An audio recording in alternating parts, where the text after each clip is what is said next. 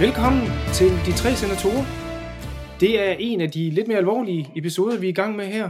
Vi laver en special på Plusvalenze og lidt Prisma og meget Juventus.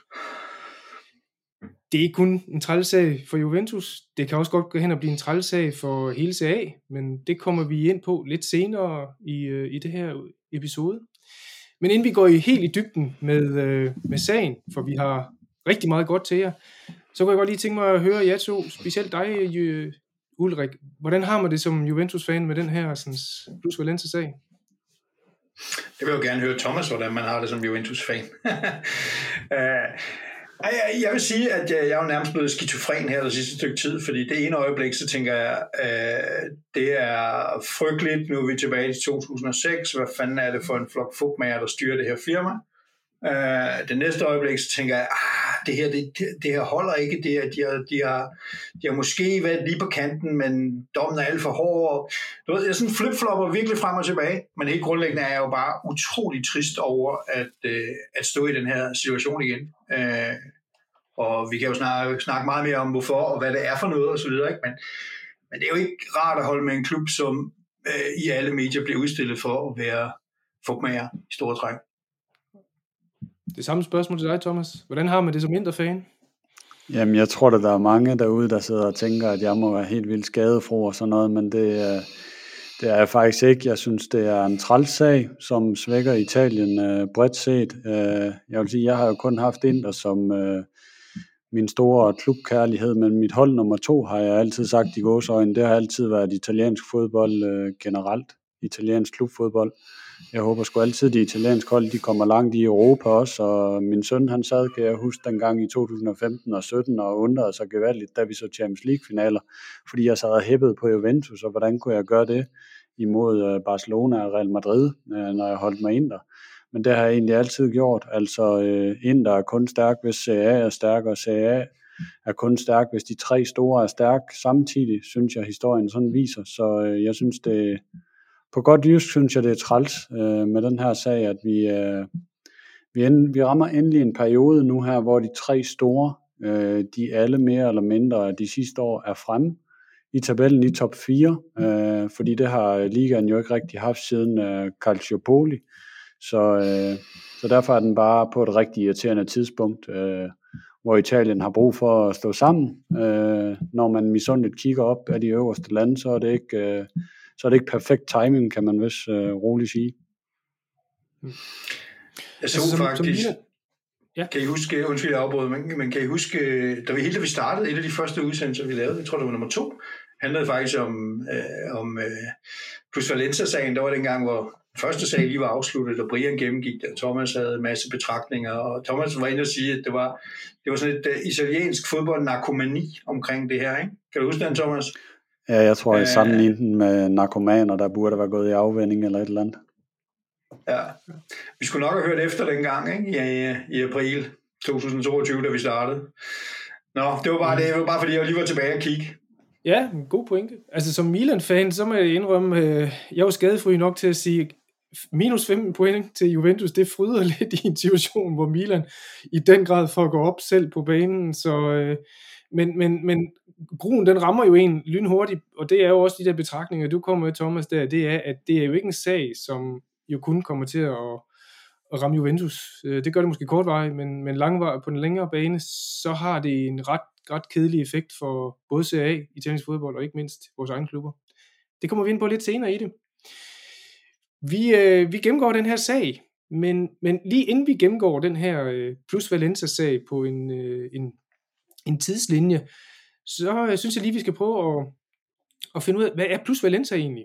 Og øh, Thomas, der har du øh, lavet nogle fine plancher her. Hej, det er Ulrik her. Jeg bryder lige en ganske kort med to ting. For det første, så har du måske hørt, at min lyd på den her episode lyder, som om jeg sidder på bunden af en brønd. Det skyldes det simple faktum, at jeg er en idiot, og faktisk taler ind i bagsiden af mikrofonen gennem hele episoden. Man tror, det er løgn, men så dumt kan et voksen menneske være. Jeg beklager rigtig meget, og vi har gjort det bedste, vi kan for at rette lyden. Det andet, jeg vil sige, det er, at den her episode er sprængfyldt med masse tal og forklaringer og referencer. Med fordel så kan man overveje at se det på YouTube, hvor man også kan se vores slides og præsentationerne. Lyden er stort set den samme, så I må leve med mig for bunden af brønden. Men tilbage til Thomas og tilbage til definitionen på plusvalenza. Ja, jamen altså plusvalenza, hvad er det for en størrelse? Det synes jeg egentlig, vi lige skulle lægge ud med at prøve at fastslå det. Jeg tror, øh,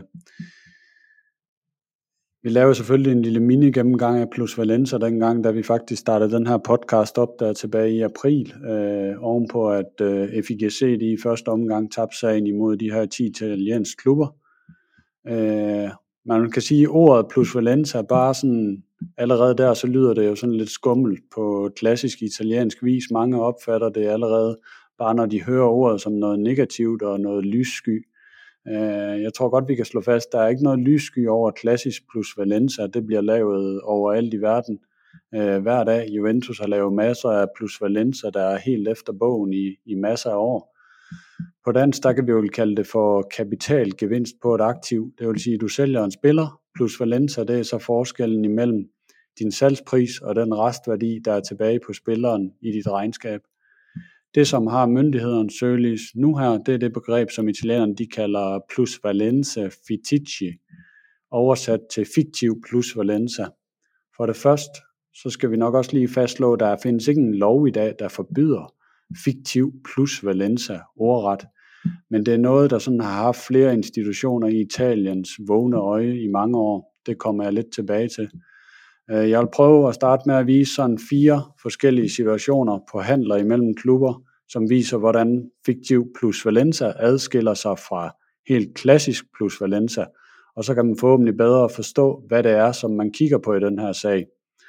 Så hvis Brian, du lige spoler videre til den første, vi har. Ja, jeg skubber den videre til min øh, yndige sekretær. Det er perfekt. Den første type salg, det er det, vi kan kalde direkte salg. Den handel, jeg har valgt at illustrere det på, det er den her, det her salg Inter. De har Lukaku til Chelsea i sommeren tyve enogtyve, øh, og prøve at illustrere, hvad plusvalenza er i sådan en sag. Øh, Inter, de har købt øh, Lukaku for femogtres millioner euro i United. Man afskriver den transfer øh, over fem år i ens regnskab, det vil sige tretten millioner euro hvert år. Efter to år i Inter sælger man så Lukaku, og her har han så en restværdi i regnskabet på de niogtredive millioner euro. Inter sælger ham så til Chelsea for en plusvalenza på seksoghalvfjerds millioner euro. De seksoghalvfjerds millioner euro ryger ind i Inters regnskab som omsætning. Chelsea overfører penge til Inter efter de aftalte betalingsbetingelser, man nu har. De her handler, de er standard i al fodbold, helt efter bogen. Det er som Pogba til United, det er som Higuaín fra Napoli til Juve, osv. osv. Så har vi den næste måde at handle på. Den vil jeg nok sige, den nok er mere italiensk, end den er europæisk. Vi ser i hvert fald den her type handler mere i støvlelandet. Det er en handel imellem to klubber, hvor spilleren de skifter til den modsatte klub. Handlen her, den sender Caprari fra Inter til Sampdoria og Skriniar fra Sampdoria til Inter. Inter de har købt Caprari fra Pescara for ti millioner euro i sin tid, afskriver ham med to millioner euro om året. Efter et år sælger man ham så til Sampdoria for femten millioner euro. Det vil sige, at man får en plusvalenza på syv millioner euro. Samtidig i handelen køber man Skriniar for tredive millioner euro over fem år. Det vil sige, at i det første regnskabsår koster det Inter seks millioner euro. Der ryger penge fra Inter til Sampdoria for Skriniar. Der ryger penge fra Sampdoria til Inter for Caprari. Det her det er en typisk handel, hvor en større klub i Italien vil have et større talent fra en mindre klub i Italien. Den mindre klub vil have den højst mulige pris. Den større klub vil afgive mindst muligt. Skulle Skriniar købes direkte, vil Inter kun give femten millioner euro. Hvis man indsætter en spiller i handelen, så giver man en højere pris til den mindre klub, og den mindre klub får så til gengæld en høj plusvalenza i det første regnskabsår. Det er lidt økosystemet i italienske klubber, og man har altid sikret sig på den her måde, at der er en eller anden form for rotation i handler internt i Italien. Det, som F I G C lægger vægt på i det her eksempel, det er, at der er det, man på italiensk kalder en conguaglio. Det vil sige, at der er en favør i en af klubbernes retning. Her er der en favør til Sampdoria på femten millioner euro. Hvorfor det er interessant, det kan vi prøve at komme tilbage til i nogle af de andre eksempler. Hvis vi så prøver at tage et andet salg, der også er meget klassisk italiensk, så er det det, som italienerne de kalder et salg med recompra, hvilket egentlig bare oversat betyder en tilbagekøbsoption. Det er en måde at sælge på, hvor typisk en af de større klubber har en talentfuld spiller.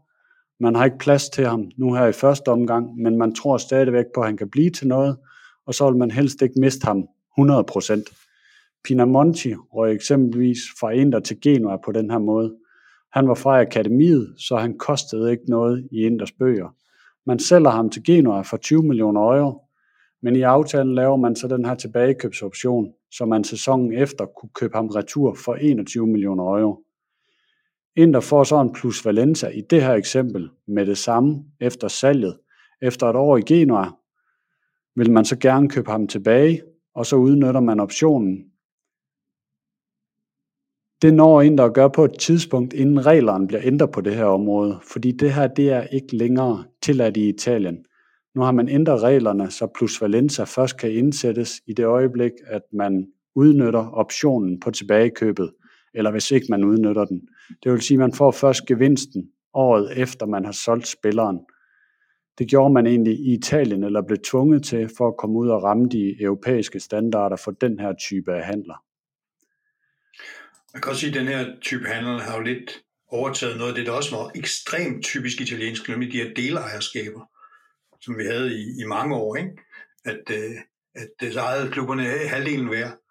Og jeg synes jo egentlig, det var en, altså, teoretisk en god idé i den forstand, at begge klubber havde interesse i, at den her spiller skulle spille og blive bedre. Men det viste sig jo også at være et, øh, et grobund for en masse spekulation og en masse øh, problematiske handler, så det har man lukket helt, ikke? Det er ikke længere tilgængeligt. Nej. Så er der den sidste boldgade, som er den, som er i F I G C's søgelys. Øh, italienerne kalder det en handel senza denaro, hvilket betyder uden penge. En byttehandel uden penge. Eksempel her er en af de sager, som også ligger i F I G C's dom imod Juventus, og som også fremgår af det, der blev sendt ud i går. Juventus står i en situation, hvor de gerne vil være med to akademispillere øh, på deres U treogtyve-hold, Portanovi og Petrelli. De er fra akademiet, så de koster heller ikke noget. De sætter Portanova til ti millioner euro, og de sætter Petrelli til otte millioner euro. Så Juventus de får en plusvalenza straks på atten millioner euro i deres, omsæt, i deres regnskab, som de kan tage ind som omsætning. Samtidig køber Juventus Rovella af Genoa for præcis det samme beløb. Juventus afskriver Rovella over fire år, det vil sige fire komma fem millioner euro, det første regnskabsår. Så efter den her handel laver Juventus en nettogevinst på tretten komma fem millioner euro i deres regnskab i det første år. Der rører ingen penge fysisk fra Juve til Genoa, og der rører ingen penge fra Genoa til Juve. Man noterer begge klubber en hurtig omsætning. Man afskriver købsprisen den samme hen over de næste år, og det er den her type handel, som F I G C's holde øje med, og som de mener er det her plusvalenze fittizie, fiktiv omsætning og en måde, hvorpå klubberen kunstigt kan pumpe deres omsætning og regnskaber op. Ja, det er rigtigt. Kortsigtet. Fordi vi skal jo altid huske, at det her, det er jo, altså lad os bare blive ved det her fine øh, Portanova og Petrelli Rovella eksempel.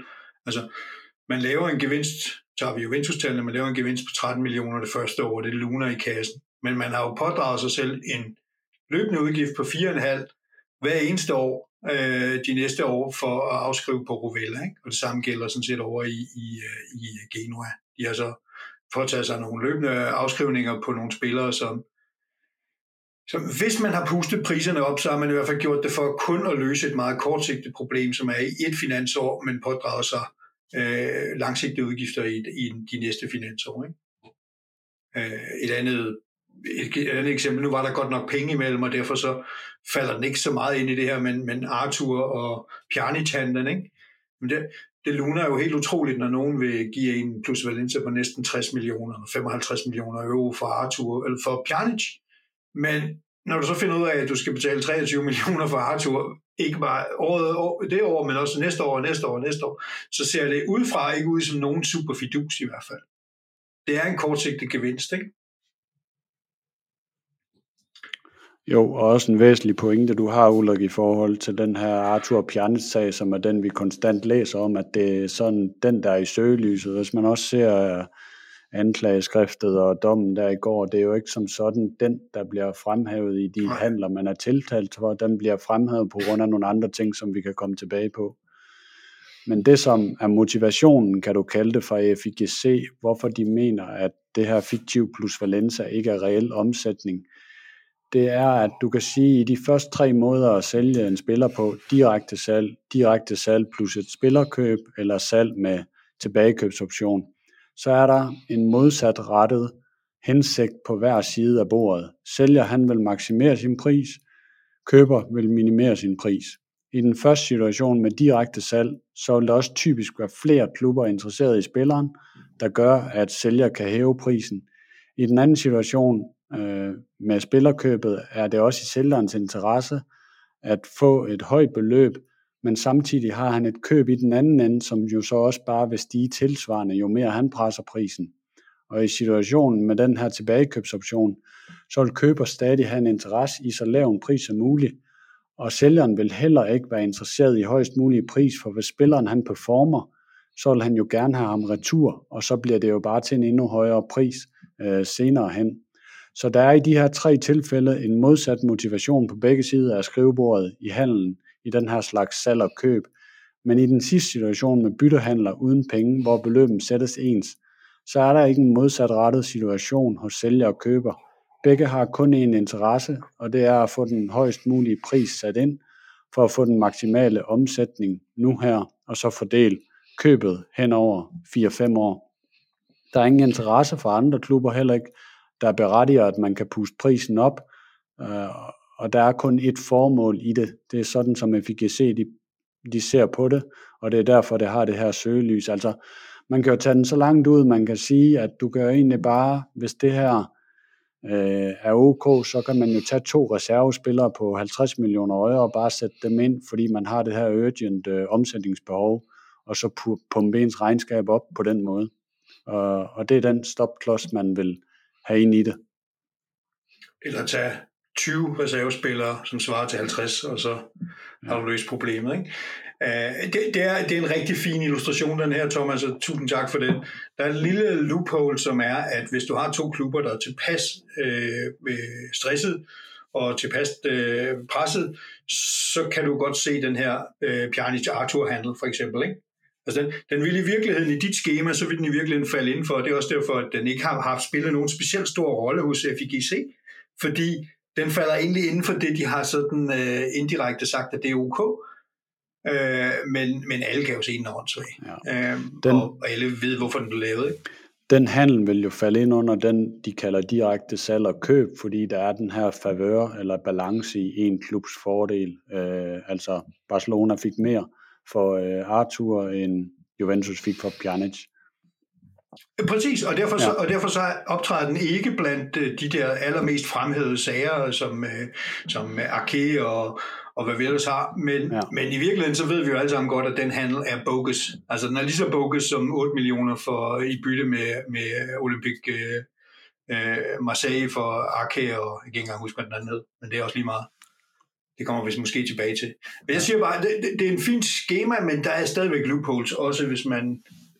hvis man kigger på de andre typer af handler. Det er Italien, der vil altid være smuthuller. Og de vil altid blive udnyttet. Det kan vi faktisk kigge på lige nu, for vi har noget så lækkert som et sådan timeline overview, hvor vi ligesom gennemgår, hvad i alverden er det, der er foregået her. Fordi nu, nu har vi fået slaget fast det her, som, som alle andre har haft så svært ved, hvad er plusvalenza, hvorfor er det ok, og hvorfor er det i en masse situationer måske problematisk. Vi bliver nok nødt til at sige igen, at der er ikke nogen egentlige retningslinjer, der forbyder at gøre det. Heller ikke bytte-bytte. Øh, men det er dem, der har haft søgelyset. Ikke? Skal vi kigge på timeline der? Ja, lad os det. Og selvom der ikke er regler, så, øh, så er det intentioner. Nogle gange kigges på den. Øh, er det dig, Thomas, den der? Jamen, jeg kan godt prøve at øh, lige øh, fortælle, hvorfor at øh, F I G C de oprindeligt øh, starter den her sag. Øh, vi vil jo gerne have, at Italien er Europas øh, omdrejningspunkt, men vi må også bare erkende, man indgår også bare i et større spil, hvor man nogle gange bare må bukke sig og sige, okay, når I siger det, så må vi hellere rette ind. Og F I G C har ikke taget den her sag op oprindeligt på egen hånd, fordi de synes, det lige skal ændres ud af den blå luft. Der har igennem flere år været et pres fra UEFA til F I G C.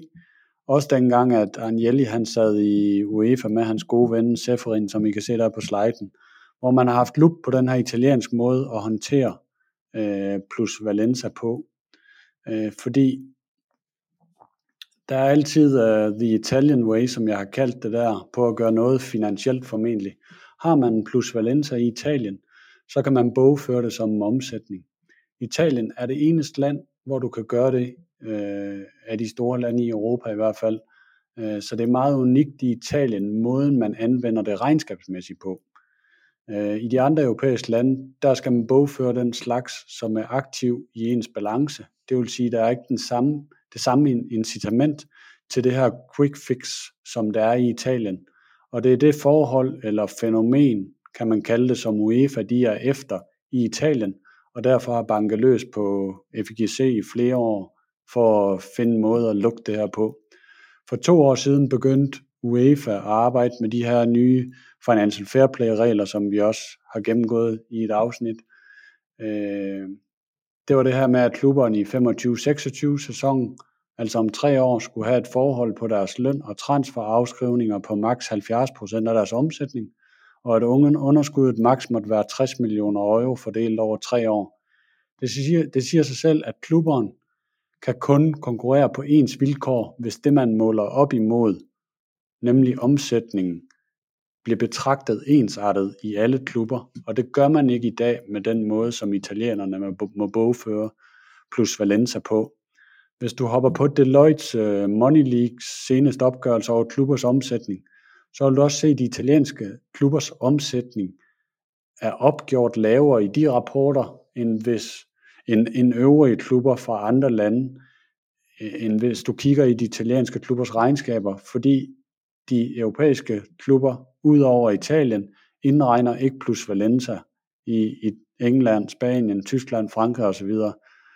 Så det her, det er ikke bare noget F I G C, de vil banke Juventus med. Det er UEFA, der vil ensarte de her regler helt oprindeligt, måden øh, man vil prøve at lukke hullet på.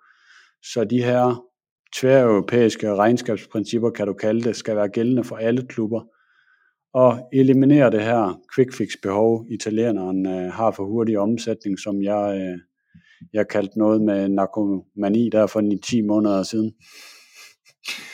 Altså, så, øh, jeg hørte en hel masse ord, og så hørte jeg, at øh, det er UEFA skyld. Ja, oversat. Er det ikke rigtigt? Er det sådan, du opsummerer nogenlunde fornuftigt, ikke? Det er UEFA, der er efter Juventus igen. Nej, det er jo rigtigt. Altså, det, er, det, er jo, det er jo alle folk, der har siddet med de regnskaber og siddet med, med, med Deloitte Money League, har undret sig, hvorfor, hvorfor er de her tal helt forskellige? Og det er de jo bare, fordi der, de opgør det ensartet i forhold til alle lande, og, og Italien har det her plusvalenza, som i perioder har været meget stor. Ikke? Skal vi kigge på, hvordan Juventus nogle gange, for nu har vi fået begreberne på plads, så kan vi kigge på, hvordan Juventus er endt i den kattepine, de er i i dag? Jo, det er det. Nu har vi ligesom øh, rammesat det hele, hvad, hvad det er for en kontekst, vi arbejder i. Øh, den her sag, plusvalenza-sag, den går faktisk helt tilbage til cirka år tyve tyve i marts, hvor der udsender Juventus en børsmeddelelse om, at man har sparet halvfems millioner i løn. Og det har man gjort ved, at øh, en af månedslønningerne, det kan spillerne få, hvis turneringen genstartes, mens at tre månedslønningerne, cirka halvfjerds millioner euro, dem har de så afvist. Nå. Jamen, øh, det undrer Consob så lidt over. Og øh, Guardia di Finanza, de starter en sag, og sammen med statsanklageren i Torino, i sådan cirka maj tyve enogtyve. Og den sag, den kommer til at hedde Prisma. Det kan være, jeg lige skal fortælle lidt til den skema, vi kører her. Vi kører egentlig med tre spor. Vi kører det grønne øverste spor, at det er de handlinger, Juventus foretager sig. Så kører vi den orange, og det er det, som øh, den offentlige anklager i Torino kører, og så har vi den gule, som er det, som øh, F I C G de, øh, de kører med, og er det, som egentlig er en plusvalenza-sag. Grunden til, at vi kører med de her tre, det er fordi, at de går ind og overlapper hinanden, og der kommer bevismateriale fra en af de her spor over hinanden. Covisoc, det er så en enhed, der er under F I C G, som de åbner en sag den syvogtyvende oktober. Og det er netop med de her sådan, toogtres transfer, som har været i perioden fra to tusind nitten til enogtyve, som de synes ser lidt mistænksomme ud, og vil begynde at kigge på. toogfyrre atten, det er med Juventus, og øh, der er også lige en Osimhen-handel for Napoli, som falder i deres øjne. Men jeg skal bare lige forstå, fordi når vi, når vi starter her, det rigtige Juventus melder ud, vi har sparet halvfems millioner, det melder man ud i en fondsbørsmeddelelse, og så laver man et prospekt et halvt år senere, hvor man siger, at vi skal bruge nogle flere penge, ja. øh, og her, sådan her ser vores økonomi ud, og husk lige på, at vi skylder altså halvfjerds millioner. Ja. Det vil sige de tre måneders lønninger. Og så er det, at, at Consob, altså det finansielle tilsyn, de siger, åh, oh, hallo, hallo, hallo, hallo. Man kan ikke både sige, at man har sparet det, og efterfølgende sige, at det er noget, der man skylder, som skal betales senere. Præcis. Men Thomas, hvordan ender det så i plusvalenza? Ja, der tror jeg da. Det var shotgun. Jeg skal forstå dit spørgsmål rigtigt. Jamen det er fordi, hvis vi taler om lønninger, øh, Juventus laver den her fondsbørsmeddelelse. Efterfølgende siger man så, så, så kan jeg godt forstå, at Consob kigger på og siger, hov, der er noget, der er galt her. I siger halvfems millioner, og så er sparet, og så siger I bagefter, hov, vi skylder halvfjerds. Det er fint nok. Men det gør de heller ikke. Jamen, så er jeg med, det, på, det jeg er med på, hvad du mener, Ulrik, nu, og så kan jeg godt svare på det. Det er fordi, da den børsmeddelelse, den kommer, den, den, den første kapitaludvidelse Juventus laver, den laver de i efteråret to tusind tyve. Mm-hmm. Og der skriver de noget omkring øh, det her løn, som Consob og Guardia di Finanza, de falder over. Så i foråret to tusind enogtyve, så starter man aflytningerne op, og så får du cirka den her plusvalenza-sag et halvt år derefter. Og det er simpelthen fordi, de aflytninger sætter de op i første omgang i forhold til løncasen. Og så kan Godt. De jo se i de løn, at de aflytninger, der kommer der, at der er altså også noget omkring de her spillerhandler, der er interessant at kigge på i forbindelse med deres ransagninger også, og, og det her. Fornemt. Så er den helt på plads. Ja. Enig. Fordi Consob har også et andet billede på det, med henblik på skat øh, i første omgang. På det, ja, og de kommer til dem. Til det. Hvis vi så spoler frem til efteråret enogtyve, og lige, lige tilbage en gang, så rammer det faktisk øh, pressen der, og det er der, at offentligheden først begynder at fornyes om, at øh, der sker noget, som øh, måske kunne være interessant i Torino. Og så må du gerne hoppe videre. øhm, I efteråret enogtyve, der rensager den offentlige anklager øh, hvad det hedder, Juventus' kontor. Og øh, det er sammen med Consob og Guardia di Finanza. Og øh, det er nogle pæne hårde drenge. Det er nogle af dem, som er vant til mafiaøkonomi og som har våbentilladelse. Så de ved, hvad de skal kigge efter der. Lidt senere i foråret toogtyve, så indkaldes alle Juves spillere til afhøringer i forbindelse med de lønaftaler, de har lavet. Og øh, der begynder så i løbet af toogtyve at komme læk fra den her sag. Og kan vi ikke sige præcis, hvem det er, men, men vi mener nok, det kommer fra statsanklagerne i Torino, at der begynder sådan at, at dryppe nogle ting, sager der for ligesom at den tager en stemning i det. Parallelt med det, så øh, kører F I G C, og det er så Covisoc derunder, den første sag i, øh, sådan, hen over marts-april imod Juventus og andre, hvad det hedder, elleve andre øh, klubber i den her sag om plusvalenza, men de taber den, og de taber den stort, blandt andet fordi de bruger et transfermarked til at værdisætte øh, de her spillere på det der. Ikke? Og øh, en af de præmisser for, at de taber i det, det er netop, der findes ikke en entydig fastlagt metodik for at værdisætte spillere og handler på det. Nej, det, og det er lidt vigtigt, når vi kommer tilbage til senere her, fordi de bliver jo smidt ud, smidt ud decideret på røv og albuer, både i ja. Den her sag og i den anke, de laver i maj, og de får at vide, prøv at høre, når der ikke er nogen regler, og når der ikke er et fastlagt regelsæt for, hvordan spillernes værdi fastsættes, så kan I ikke komme og tude over det. Og slet ikke med et eller andet tysk hobbyprojekt, ikke? Præcis. Så hopper vi videre. Så er vi hen i oktober toogtyve. Juventus, de får at vide af Deloitte, at de faktisk ikke kan få genka- genska- hvad det hedder, godkendt deres regnskab. Og det er både på grund af lønissue, og så at der er rimelig mangel på transparens i forhold til, hvordan de forholder sig på de her spillerhandler. Parallelt med det, så færdiggør den offentlige anklager øh, undersøgelserne i øh, den her sådan, sag med, med, med Prisma og det, og øh, de kigger blandt andet på cirka halvfjerds millioner i løn. Og der kommer Prisma-sagen også til pressen der. Den otteogtyvende november, så træder Juventus' bestyrelse tilbage. Der går rygter om, at Consob og Guardia di Finanza har haft en arrestorder på Andrea Agnelli, hvis hans chef, John Elkann, ikke øh, havde bedt dem om at træde tilbage. Det interessante er, at der også er en compliance-medarbejder i Juventus, der fratræder selv, fordi hun ikke har haft indsigt i spillerhandler. Ja, hun fratræder, hun fratræder samme dag som alle de andre, men ønsker at skrive et selvstændigt brev og sådan noget, ikke? Hun kan tørre øjnene, kan hun. Hvis der har været et problem, så må hun sige til, når problemet har været, der er ikke stå der, jeg, var, jeg gjorde ikke noget. Ikke? Nu, har altså, hun, nu har hun nogen, der lytter til hende, og det gør vi gerne. Ja. Man skal vaske ja. sine hænder, Ulrik. Ja. Man skal sige til, når der er et problem, og ellers skal man lukke røven. Ja, det gjorde hun hermed. Øh, den niogtyvende november, dagen efter, så meddeler F I G C, at de vil appellere den afgørelse, som de jo tabte så bragt i april. Og de indhenter, og det er så lidt interessant, de indhenter bevismateriale fra statsanklageren i Torino. Og det er jo Prisma-sagen, og det er jo specielt telefonaflytninger, der går ind og giver ny viden til Plusvalenze-sagen. Parallelt med det her, så, så åbner U E F A's kontrolorgan, det hedder C F C B, et samarbejde sammen med Consob. Og det er igen inden for den, øh, den, den civilretlige ting sammen med statsanklager, en sag mod Juventus på brud på F F P-reglerne og den settlement agreement fra august, det vedrørende løn og eventuelt snyd med løn på det. Samtidig med det, næsten i hvert fald, den toogtyvende december, så starter appelsagen, som øh, Plusvalenze og øh, den efterhånden kendte øh, anklager Kiné, han øh, har skaffet en masse bevis materiale sammen, til at kan, til at kan få, hvad det hedder, Juventus slæb for retten igen.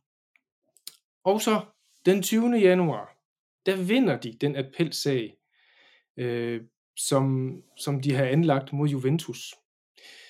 Det interessante i den sammenhæng, der er mange interessante ting, men en af dem, det er i hvert fald, at anklager Kiné, han havde krævet cirka ni point, eller han havde krævet ni point i, øh, i straf til Juventus, men de er bedømt til femten point. Og der er så også karantæne til øh, stort set alle øh, Juventus' ledere, Agnelli, Paratici, Cherubini og så videre derudad. Så må du gerne hoppe videre. Den dom, den har Juventus tredive dage til at appellere, og det vil så sige, det skal de gøre inden den otteogtyvende februar. Og øh, ja, de kan blandt andet øh, appellere den videre til øh, Collegio di Granataria dello Sport under CONI. De kigger så ganske vist kun på processen, med ikke strafudmåling. Inden der, den tredivte juni, det var det, vi sad og ventede på, og det er derfor, at øh, vi ikke kom først, men vi kommer selvfølgelig bedst her, det var, at vi skulle have begrundelsen for dommen. Og den har vi fået nu, og den gennemgår vi lige, øh, lige bagefter. Hvis vi så kigger lidt fremad, så ultimo februar, så skal F I G C beslutte sig for, om de vil åbne en lønsag med Juventus, sammen med, med Prism-sagen, så der både kører en i civilretssystem og det sportlige system, og de skal også finde ud af, om de skal åbne øvrige sager mod andre klubber, eksempelvis mod øh, Osimhen. Kigger vi lidt længere frem, så den syvogtyvende marts, der ved vi allerede, der starter den civilretslige sag Prisma, Med, øh, med Juventus der og løn under statsanklageren i Torino. Så Juventus har rigtig godt gang i retssager lige for tiden. Ja. Og det er der, vi står indtil videre. Ja, altså der, der var mange ting, der undrer mig her, og vi kommer tilbage på nogle af dem. Det første er sådan set, fordi jeg kan godt forstå, at det civilretlige system kigger på de der lønninger. Jeg kan også godt forstå, at de kigger på plusvalenze og tænker sig, at den sag kører jo. Og det er den, der starter nu her den syvogtyvende marts. Øh, hvorfor i alverden skal F I G C ind og blande sig? Og først fuck det op med sådan en halvfærdig sag i tilbage i april-maj. Og så bagefter nu med en En anke, som de vinder, men lad os nu se, fordi vi kommer tilbage til lige om lidt, at den har sgu også sine problemer. Altså, så, så risikerer vi en situation, hvor Juventus først får fratrukket de her femten point. Så kan det være, at CONI omgør det. Så ender vi med i slutningen af sæsonen, hvor Roma eller Lazio står og hygger sig med en fjerdeplads. Lige pludselig så får Juventus de femten point tilbage på grund af procedurefejl. Og så, og så, så rykker de lige ind i top fire, bum. Altså, det er jo opskriften på et clusterfuck. Hvis Juventus skal straffes, så skal Juventus straffes, men gør det da til sommer, når den her prismesag er afgjort, når du har alle dokumenterne, så kører en rigtig sag, hvor Juventus skal forsvare sig rigtigt mod alle de her anklager, men hvor du også har en civilretslig dom i ryggen, som siger, prøv at høre venner, you're busted, eller hvad det nu ender med, ikke? Mm. Jeg synes virkelig, at det er, jeg synes, jeg synes, det giver mange problemer, at de skal ind og blande sig i F I G C hele tiden. Det var faktisk det, der overraskede mig allermest, da det kom frem. Det overraskede mig, at de kræver ni points øh, straf, og så bliver det femten selvfølgelig. Men det, der overraskede mig lige så meget, det er, at det er gældende lige fra med det samme. Hvorfor, ja. ikke, øh, hvorfor ikke køre det hele til sidst, og så få de der F I G C og statsanklageren i Torino, så kører det som en samlet sag. Men jeg tror bare, det er der, hvor Italien er Italien, og hvor at der også er ekstremt meget prestige i at være dommer hos øh, F I G C, og ved en statsanklager i Torino, i at kan sige, at det er mig, der fik skovlen under Juventus. Så, først? Ja, først. Ja, exactly. Det kan godt være, fordi, for det virker jo hul i, altså nu taler vi overhovedet ikke om skyld, nu taler vi bare om, om almindelig procedurer, det virker jo hul i hovedet, for eksempel også at begynde her i februar med lønssagen, når der kører en rigtig civilretslig sag, som starter den, den syvogtyvende, hvor vi må gå ud fra, at der er rigtige procedurer, hvor folk forsvarer sig, og man fremlægger beviser og sådan noget. Hvorfor skal de køre noget ved siden af? Jeg forstår det ikke, men altså, det, det, det er jo nok min manglende indsigt i det, og måske er det de argumenter, Jamen, jeg du tror, kommer med. Og det er, jo, det er jo et rent tro spørgsmål, det her, fordi vi sidder jo ikke i hovedet inde på, øh, på, på Kine eller de andre. Vi, der er to ting i den. Jeg tror, Thomas har fat i noget pointe. Der, der er noget prestige, der er noget karrierefremmende i sådan en, en form for halvpolitisk stilling som det der også. Og, og nu har man jo fået et nederlag, det skal man have på en eller anden måde udjævnet, og det har de jo så principielt fået. Jeg undrer mig også rigtig meget over, et, at det blev fra ni til femten minuspoint, plus at det blev aktueret med det samme. Jeg kan ikke tolke det på andre måder, end det er, at man har set på, hvor store gevinster det her kan give for et selskab. Ergo skal straffen være tilpas afskrækkende nok til at sige, det skal andre, hvad det hedder, andre klubber slet ikke begynde at tænke i på den her måde. Vi har taget en case frem, det var ærgerligt for Juventus, der har vi fundet bevis for, at de har gjort noget systematisk. Det slår vi ned på lynende, hurtigt og hårdt med det samme. Nu skal, ja, vi, ikke foregribe, øh, skal vi ikke foregribe på givenhedernes gang her, og lige om lidt skal vi tale om dommen, som folk formentlig venter på, men...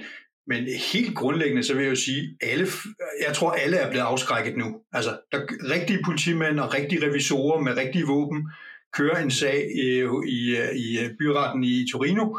Øh, og hvad de der tegneserieretssager inde hos F I G C, de nu engang laver, vent dog til, der er en dom, og så kører, er der ingen forskel, om de kører den sommer. Den eneste forskel er, at de ikke fucker med en eksisterende turnering.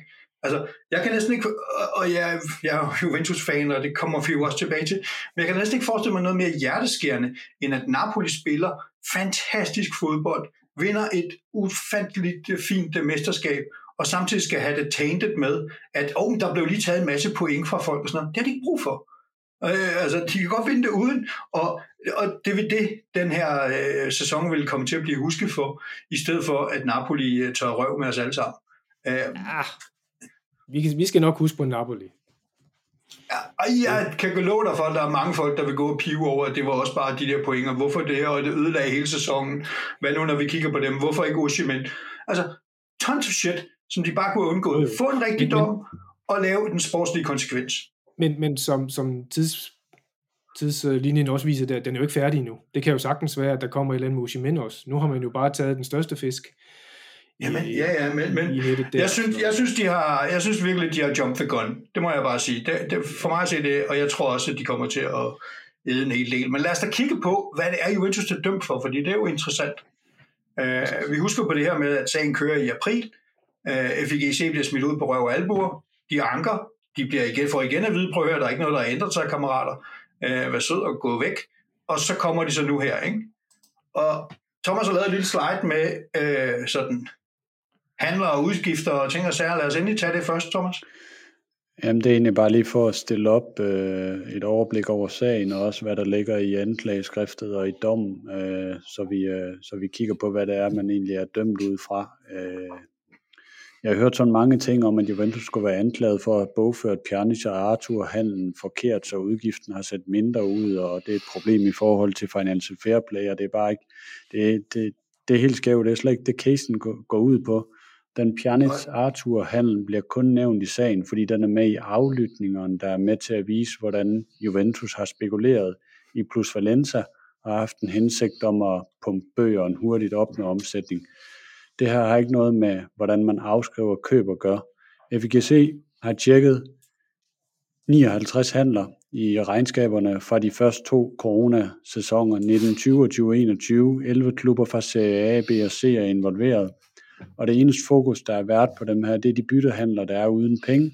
Og så er der den her Osimhen-handel, som vi måske kan vende tilbage senere i detaljer. Den kræver næsten også et kapitel for sig selv. Men ud af de nioghalvtreds handler, så er Juventus med i fyrre af dem.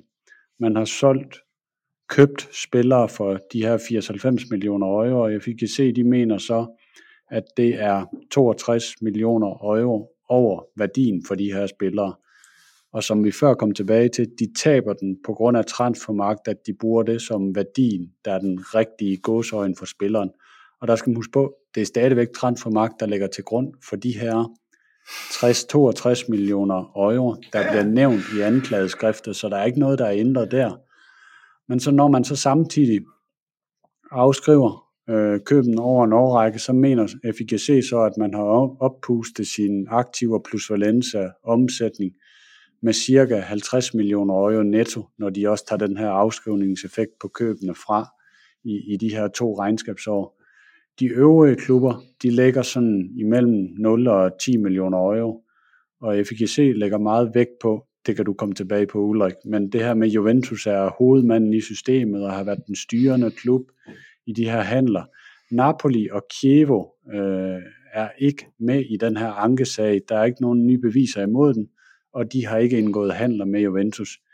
De øvrige klubber, udover Juventus, som man kan se lister der fra Sampdoria ned til Empoli, jamen de har hver især lavet øh, en handel med Juventus, så man mener ikke sådan, de systematisk har snydt systemet. Men det er bare lige for at rammesætte, det er bare for at rammesætte, hvad vi, hvad vi kigger på her. Det er så vigtigt, fordi Sampdoria, Genoa, Pescara, Parma, Pisa, Povercelli, Novara, Empoli, alle sammen pur frikendt. De har deltaget i en handel, som F I G C siger er oppustet, øh, men de er pur frikendt, øh, og Juventus har så været en del af stort set alle handlerne, og de er så øh, dømt med en stor hammer, ikke? Præcis. Det er godt. Det er nemlig lige en vigtig del til den lidt senere del. Uh, vi har talt om det her med, at de har til hudløshed talt om det her med, at sagen kørte i april og blev anket i maj, og det blev smidt ud begge gange. Så hvad er Juventus dømt for? Jamen, Juventus er dømt for to paragrafer i F I G C's øh, øh, regelsæt. Paragraf fire, stykke et. Undskyld, det hedder artikel et, artikel fire, paragraf et. Det hedder artikel enogtredive, paragraf et. Uh, de to vender vi tilbage til, og så har man lagt vægt på fire ting. At det er systematisk og gentagende handler, og hvor man har lavet den her kunstige øh, plusvalenze, altså som Thomas gennemgik i starten helt tilbage, altså man har fokuseret på dem, hvor der er spiller for spiller og ikke nogen penge involveret. Så siger man, at det er gentagende overtrædelse af principperne for korrekte regnskaber. Det følger af et. Øh, så tillægger man en særlig betydning, at Juventus er en øh, børsnoteret virksomhed. Der Brian og jeg har diskuteret lidt, det, det er ikke så vigtigt. Og så øh, den sidste del, det er, at alle i Juventus-organisationen stort set har haft kendskab til det her. Det er sådan set de fire ting, man har lagt vægt på. Øh, det man skal vide her, det er, at, øh, at alle de andre klubber bliver frikendt. De har jo deltaget i en handel. F I G C siger, at de har pustet priserne op, men de bliver frikendt, for det er kun én. Så det handler altså om, at det er summen af det, man laver. Og der, hvor F I G C går ind og siger, altså, og det, det er der, hvor den er sådan lidt kryptisk, de siger, der er ikke noget galt med de her enkelte handler, vi kan ikke komme efter Novara, vi kan ikke komme efter Pescara og ting og sager, men vi kan godt komme efter Juventus, fordi Juventus har været med i mange af dem, eller stort set alle sammen af dem, og Juventus har styret det. Så du har en, en enhed, nemlig handlerne, som i princippet ikke er noget galt med, og klubberne, der er deltaget, bliver ikke øh, retsforfulgt, men summen af det bliver til noget, som er beskidt og skal straffes. Og den er, det er den, der er en lille smule svær at forstå, men det, men det er grundlæggende det, de siger. Øh, lad os kigge lidt på, på den, som er rigtig vigtig, som nemlig artikel fire, paragraf et. Det er sådan set den første overordnede paragraf i hele F I G C's øh, regelsystem, øh, og den siger, at klubberne skal sådan set efterleve principperne for redelighed, korrekthed og retskaffenhed. Så det er en meget stor, overordnet, øh, bred pensel. Og det er vigtigt at vide, at den her øh, artikel fire kan straffes med pointstraf eller nedrykning, eller hvad man nu vil gerne være fat i. Den anden paragraf, de er dømt for, den kan kun straffes med bøde. Så det var vigtigt for anklager eller for dommen at få paragraf, eller artikel fire, jeg bliver med at sige paragraf fire, sorry. Artikel fire og paragraf et ind, fordi det er den, der giver dem hjemmel til rent faktisk at dømme med den store hammer.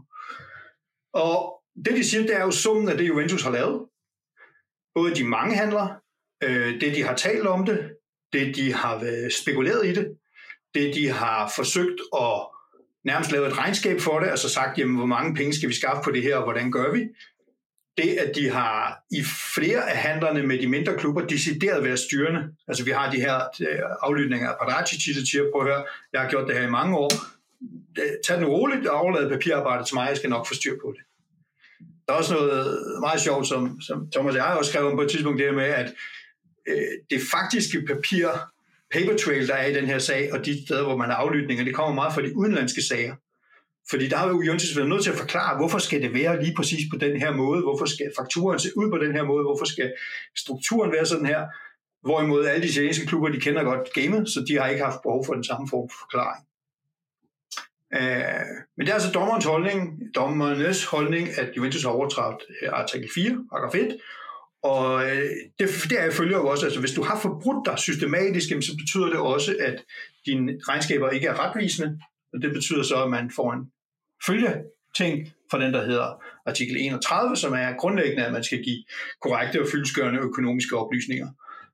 Det er mig, der parafraserer over en meget lang øh, artikel, som folk selv kan læse, hvis de har lyst til det. Men det er grundlæggende det, den siger. Og den siger også, som jeg har lagt, markeret med gult hernede i bunden her, at overtræder du paragraf enogtredive, eller artikel enogtredive, paragraf et, jamen så risikerer du for bøde. Så det var altså vigtigt for dem at få paragraf et ind, som er den her lidt store, fluffy, øh, opført og ordentligt paragraf. Øh, og, øh, og det er også noget af det, som, som mange af de kommentarer, vi ser nu på, siger, at det er måske også det, der kan blive et af deres problemer. Kan de retfærdiggøre det? Jeg har lige opsamlet her, fordi der var mange Thomas, ting i den der. Du, Thomas, havde du en kommentar? Nej, den, øh, den tager vi bare senere. Den tager vi lige om lidt, okay. Fordi jeg har lige opsamlet, for der er mange ting i den her med syvogtredive siders øh, ting. Altså, primært så oplister de jo alle de enkelte handler. Det tager meget lang tid. Så lister de øh, udvalgte ting fra nogle telefonaflytninger, øh, og så konkluderer de. Øh, og med meget brede spektre, og så siger de, øh, simsalabim minus femten. Altså, der er ikke nogen begrundelse for, hvorfor det er minus femten i stedet for minus tolv, eller minus ni, eller minus fire, eller noget som helst i den stil andet. Lidt specielt dom i den ting. Men lad os kigge på, hvad, hvad, hvad de siger. Hvad er deres vurdering? Et, Juventus har sat det her i system. Altså man har decideret spekuleret i det. Man har også budgetteret med det. Altså man har simpelthen sagt, hvor mange penge skal Paratici skaffe næste år ved hjælp af den her metode. Så siger de for baggrund af telefonaflytningerne, at man har vidst, at det her det var usportsligt og problematisk. Altså de... De siger i dommen, at nogle af aflytningerne har karakter af tilståelse. Der har jeg ikke helt den samme vurdering af deres aflytninger, men, men det er det, de siger. Så siger de, at det her er foregået over en meget lang periode, altså som minimum en overrække. Man har kigget på to år, men, men Paratici siger selv, at han har gjort det siden tidernes morgen. Så siger de, at alle i Juventus har kendt til det her, helt op til Elkann. Det har ikke været en lille gruppe, der har gjort det. Det har simpelthen været hele managementgruppen, hele ledelsen, op til og med bestyrelsen. Så siger de, at Juventus stoppede først, da man blev renset, og øh, politiet kom ind i sagen, så man er ikke stoppet af sig selv. Man er først stoppet, da man i virkeligheden blev tvunget til det. Og så siger de, at det her kan have haft en reel betydning for Juventus finansielle øh, regnskaber. Altså det var Thomas lige gjorde, altså potentielt halvtreds millioner euro, som man ikke havde, hvilket dommen også siger, kan have haft øh, sportslige konsekvenser. Altså, Juventus kan have klaret sig bedre sportsligt, end de ville have gjort uden det her. Og den sidste del, det er så, at de siger, at Juventus har decideret modarbejdet øh, efterforskningen, og i nogle tilfælde måske også øh, ændret på dokumenterne. Som jeg kan se det, så fører det kun tilbage til den her Arke-faktura, som jeg jo ikke nødvendigvis synes er så problematisk. Altså man har rettet adressen, når man har bedt dem om at skrive det rigtige, både navn og den rigtige beskrivelse i fakturen. Det, det lyder af vildere, end det er, øh, vil jeg sige. Så det var, det var sådan set dommen. Øh, skal vi tage noget om beviserne, eller skal vi snakke om dommen? Hvad vil I helst? Det jeg gerne lige vil knytte en kommentar ja. til før, det var det der, vi diskuterede i, i går, Ulrik, i forhold til, at der er en stor forskel på de handler Juventus laver med italienske klubber, hvor at de italienske klubber, vi har listet op der, der kender man ligesom proceduren, hvad skal man skrive på en faktura, og hvordan skal man fejle de her ting i systemet, for at de rører igennem internt i Italien, uden der er nogen, der siger noget til det. Og der kan ja. man se i dommen også, det de lægger vægt på, det er det her med, når de skulle handle med de udenlandske klubber, øh, Marseille, øh, Manchester City, Barcelona, så havde man langt større fokus på at instruere de klubber i, hvad der skulle skrives på en faktura. Så den der Marseille-faktura på ham, Arke, øh, der kan man også se, at de skriver det der øh, compensation, bliver der skrevet tre steder, hvor de skal betale i tre rater, at det skulle streges over, fordi det måtte ikke fremgå, for at Juventus kunne få det til at ja, fremstå som byttehandel øh, i det interne italienske system. Øh, så det, det er egentlig det, jeg sådan øh, lige øh, mine øjne de mest faldt over der i går. Men lad os, øh, lad os tage dem. Ja, men, men det er jo også helt rigtigt, men øh, det, er også, det er også forståeligt, at Juventus har brug for, at der står det rigtige på fakturen. Altså jeg har ved Gud også sendt mange fakturer tilbage til samarbejdspartnere og leverandører og sagt, det, det der står her, det er ikke rigtigt. Du bliver nødt til at skrive sådan her, for at fakturen er gyldig. Altså det, det, det, det lyder som om, specielt når man læser dommen, så lyder det jo som om, at de render rundt og forfalsker til højre og venstre. Øh, I det her tilfælde, så kan jeg godt se, ja, man har behov for, at der står noget helt specifikt, for at den her ting kan tælle som plusvalenza i den italienske system, og i Frankrig er de ligeglade, for det tæller ikke, så de har bare skrevet en faktura, ligesom de plejer, og så brugt en forkert adresse og forkert navn og sådan nogle ting, må også kunne rettes. Men, øh, men, men altså, der er ikke nogen tvivl om, når jeg sådan kigger på det her, så er ikke nogen tvivl om for mig at se, at der er ikke nogen enkeltstående handler, som man kan sige, den her er øh, forbudt, det her er der et regelsæt, der forbyder, sådan her må man ikke gøre. På den anden side er der heller ikke skyggen af tvivl om, at Juventus har massivt spekuleret i det her. Altså man har bygget et system omkring det her. Man har formentlig også været ledende i det, altså hjulpet andre klubber med, og hvordan skal de gøre for det. Og det er vel virkelig der, hvor vi står. Altså, er det nok til at dømme Juventus? Øh, hvis vi kigger på, på beviserne, så er det jo rigtig meget telefonaflytninger, Øh, hvor man har taget nogle, nogle klip, hist og pist, hvor Juventus har sagt nogle ting, som, som lyder dumt og grimt og problematisk og så videre. Og jeg har jo kun, jeg har fulgt med i Thomas' julekalender. Der kan man få alle de her åndssvage klip hen over hele december. Øh, men der var jo også, altså, der var nogle tvivl om, at mange af dem, de var godt klar over, at det her det, det er helt klart på grænsen. Vi trækker elastikken så langt som muligt. Men er det nok til at blive dømt femten points straf og overvise karantæner? Det er vel i virkeligheden det, der er spørgsmålet, og det er også det, som CONI finder ud af, men nu kan vi jo snakke lidt om, lidt om det, og så får vi det rigtige svar senere. Hvad siger I? Er det nok? Altså, vi kan jo starte med at sige ja, fordi de er dømt. Så det, det var et ret nemt spørgsmål. Så kan man jo tage det næste spørgsmål og sige, jamen, bliver ens retsfølelse krænket, når, når sådan noget kan, kan foregå der, ikke? Øh, det gør min ikke, fordi du kan også vente om og så sige, det her er jo usandsynligt nemt, en nem metodik, at puste sin, øh, sin, sin virksomhedsværdi op på den måde, vil det gøre det. Det er jo noget, du kan sidde og gøre i en Excel-ark, sådan set, du kan have en eller anden øh, studentermedlem til at gøre det, hvis du har metodikken til det. Du skal selvfølgelig have nogen med på det, der, fylde ud, ja. Men hvis det, så, så kan du gøre det meget hurtigt. Ergo er der også en stor risiko for, at det her det kan brede sig ret hurtigt, hvis den her metodik viser sig at være gangbar rundt omkring.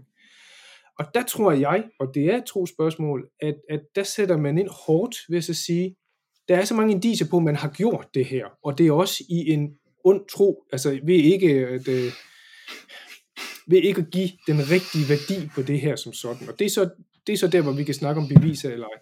Men der er i hvert fald en systematik, og der er en struktur, og der er et kendskab til en institutionaliseret proces om at have et højere fiktivt regnskab, måske end det konkrete, og at man kan skalere på det efterhånden, så man har behov for det. Og det gør man med mange klubber, og man gjorde det selv. Men det skal simpelthen stoppe. Det er ikke, en spiller er måske ikke ulovlig at gøre det, men at indføre en metodik og en systematik i det, det skal man have stoppet med det samme.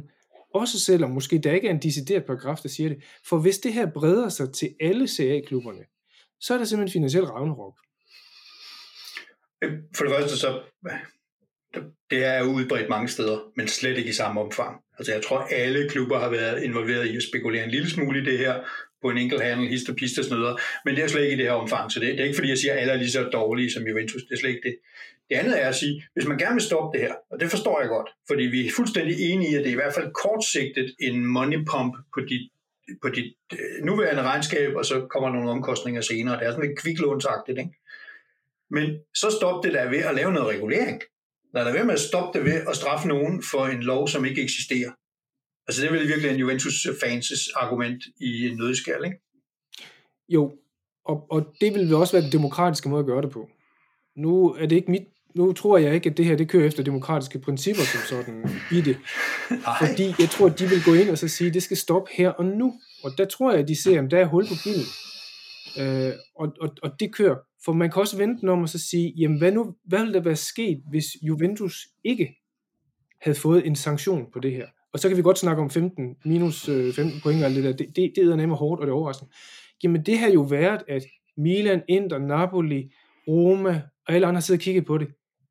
Damn, hold kæft, hvor er de der smarte Juventus. Det gør vi da også bare. Og lige pludselig, så er Milans øh, spiller, værdien af deres spiller og aktiv, den er lige vokset med femoghalvfjerds millioner over en nat. Fordi man lige har siddet der og kørt nogle, øh, nogle de her... Plusvalenze Fittizie over, som sådan, ikke? Og det ja, tror jeg, det er virkelig bange for. Skal lige finde nogen at handle med i løbet af den ja, nat, ja, men jeg er ved at forstå, hvad du mener. Da, da alle lige pludselig kan se, det er en god ting, så ser man bare telefoner, der, der gløder i rundt omkring, og alle tyve har bare lavet handler med selv. Og lige pludselig, så er alle C A-klubber rigere end, øh, end Premier League-klubberne, ikke? Ja, det ved, det ved jeg så ikke helt, om den kan holde til, men, men jeg, jeg må referere tilbage til et øh, glimrende afsnit tilbage i april af noget, der hedder De Tre Senatorer, med Thomas, som jo også var inde og sige, det her er et narkomani, der foregår i hele Serie A. De f- regulering, den manglende regulering har gjort, at, at klubberne er fuldstændig afhængige af det her, og kører et selvstændigt, bizarrt løb øh, i forhold til. Lad os tage Thomas først, og så Brian bagefter. Øh, jamen, det var, det var egentlig bare for at sige det der, at det er et øh, italiensk fænomen generelt, men øh, Juventus har bare taget den ud i så vilde ekstremer, at, øh, at at det får det her øh, søgelys på det, fordi for mig er afvejningen også svær imellem, hvornår har man gjort noget, som skal ramme klubben sportsligt, kontra hvornår har man gjort noget, der skal ramme klubben økonomisk, ledelsesmæssigt. Skillelinjen imellem de to dele er svær for mig. Jeg synes ikke, der er nogen tvivl om, man har gjort noget, der skal ramme det sidste, økonomisk og ledelsesmæssigt. Nu har man straffet ledelsesmæssigt, bestyrelsen er gået, man er ikke økonomisk ramt endnu. Øh, det kan komme med Prisma, men man er selvfølgelig ramt med de her sportslige øh, konsekvenser, der kommer i den her F I G C-dom, hvis den står til troende. Jeg synes kun, det skal ramme det sportslige, hvis man kan bevise, at man bevidst har snydt økonomisk for at bevare en sportslig fordel via markedet, som Ulrik han også sidder og snakker om før. Det vil sige, for mig skal Juventus snyde i gåseøjne for så stort et beløb, at man kan påvise, at man har kunne gøre nogle ting på markedet via de penge, man har lavet i fiktiv plusvalenze, eller gemt af vejen, som i lønsagen. Sammenlagt af de to øh, plusvalenze af de her tres millioner euro. Jeg ved, hvis du kigger Juventus regnskaber, da man går ind i enogtyve toogtyve sæsonen, så har man efter tyve enogtyve regnskabet en egenkapital på niogtyve millioner euro. Og der kan man jo sige, at allerede det her plusvalenze for halvtreds til tres millioner for meget, det betyder jo, at man uden de penge, man har gemt eller pumpet omsætning for, så vil man ikke blive indskrevet i Serie A efter de gældende regler. Samtidig sker der det efter. I løbet af sæsonen enogtyve toogtyve køber man først Vlahovic, i sommeren køber man så Bremer for hundrede og tredive millioner euro samlet set. Uden de her kunstige penge, kan du kalde det, så ville man jo aldrig kunne have gjort det. Så kan man føre sag med udgangspunkt i, at det hænger sådan sammen i forhold til den sportslige fairness, så synes jeg også kun, det er fair, at straffen rammer sportsligt i, i, efter mine principper, for man kan jo ikke forsvare det over for de andre klubber, man konkurrerer med. Andre klubber har måttet tage en medicin i økonomisk transelstider på grund af corona, og Juventus har så ikke vil tage den medicin på lige vilkår, men spekuleret i, hvordan man undgår at tage den her medicin, hvis man kan sige det på den måde. Ja, jeg synes, det er et godt billede, og jeg er sådan grundlæggende enig. Altså, jeg synes jo, man har handlet moralsk forkert. Altså, det, det skal der ikke være nogen som helst tvivl om. Jeg synes, jeg, og jeg er rigtig skuffet over, at min klub er forfaldet til sådan noget planslageri, som det her er. Øh, og det er forfærdeligt at høre Paratici udtalelser og så videre. Så, så jeg tror egentlig på det der, der er vi egentlig fair nok, og jeg vil bare ønske, at de havde tænkt på samme måde som dig, Thomas, som du var ansat ned i, øh, i F I G C, og de havde sagt, vi skal bygge en case one by one, som er stensikker med tekniske beviser hele vejen hen til, at hvis ikke Juventus havde gjort det her, så kunne de ikke indskrive sig, eller og eller, så kunne de ikke have lavet de her køb. Hvis de havde lavet sådan en sag, så ville jeg eddermame have, så ville jeg bare have bukket mig ned og sagt, okay, så tager vi de femten der, ikke? Eller det ved jeg ikke, om jeg havde. Jeg har sikkert stadigvæk brokket mig. men, men jeg synes, at det er noget sløseri, og det er tilbage til det, som Som, som jeg lidt sagde, da vi gennemgik den der tidslinje, som Brian havde lavet, en super elegante tidslinje. Hvorfor fanden skal de der F I G C'erne blande sig, før der er en rigtig sag? Altså, vent. Tag den dom, som kommer. Der kommer en dom. Tag den dom, der kommer, og så brug den til at give nogle sportslige straffe. Og ja, så kan det godt være, at de kommer i øh, september, oktober, næste sæson, altså starten af sæsonen. Lad da være med at fuck med det hele nu.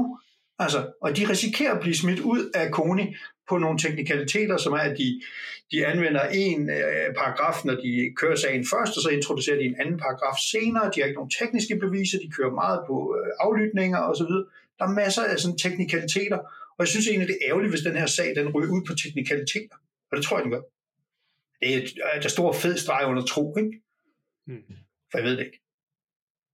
Brian, du havde også hånden op, inden jeg gik ud i et rant.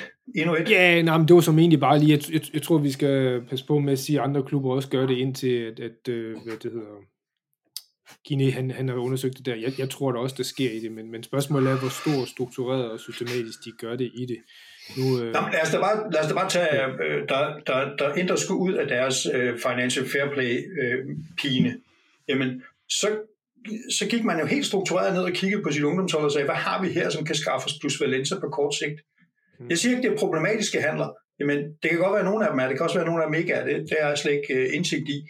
Men lad os bare antage, at de alle sammen er rigtige. Men alle klubberne spekulerer i det her, jo, jo. og vil gerne handle med den ene og den anden, ikke? Helt sikkert, men det er jo en pipeline. Det, det er der jo klubber, der simpelthen bygger en forretning op på, som Atalanta og Ajax og mange andre, der gør det. Men det er jo mere på det direkte salg. Men lad os, lad os afvente og se, om der... Der, der, der er kød på, på andre klubber, hvor der er noget... Ja, det ved jeg heller ikke. Altså jo, jeg, jeg vil jo nok gerne lægge hovedet på blokken og sige, at den, at den der Osimhen sag er syg. Jeg vil også formentlig sige, at det nok aldrig nogensinde kommer til at blive bevist.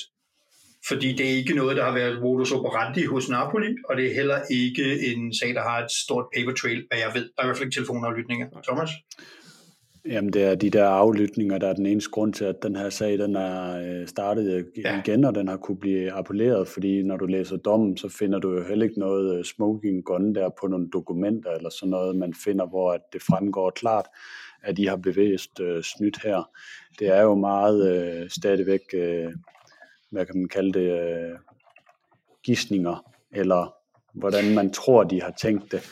Og ja, de der aflytninger, de er, altså, ting kan blive taget ud af kontekst og alt sådan noget, men jeg vil da sige, at de aflytninger der, de, de viser det der, der også fremgår i dommen med, at det her, det er foregået på alle niveauer af Juventus. Ja. Fordi du har dem, der imellem Juventus' øh, juridiske og økonomiske afdeling med revisorer eller andet, hvor de deciderer sig og snakker om, hvordan vi fodrer Consob, øh, det, det hårde politi der, med noget, øh, med noget vrøvl, simpelthen for at omgå det, og snakke om, hvordan laver vi nogle fiktive posteringer, for at de ikke opdager det her.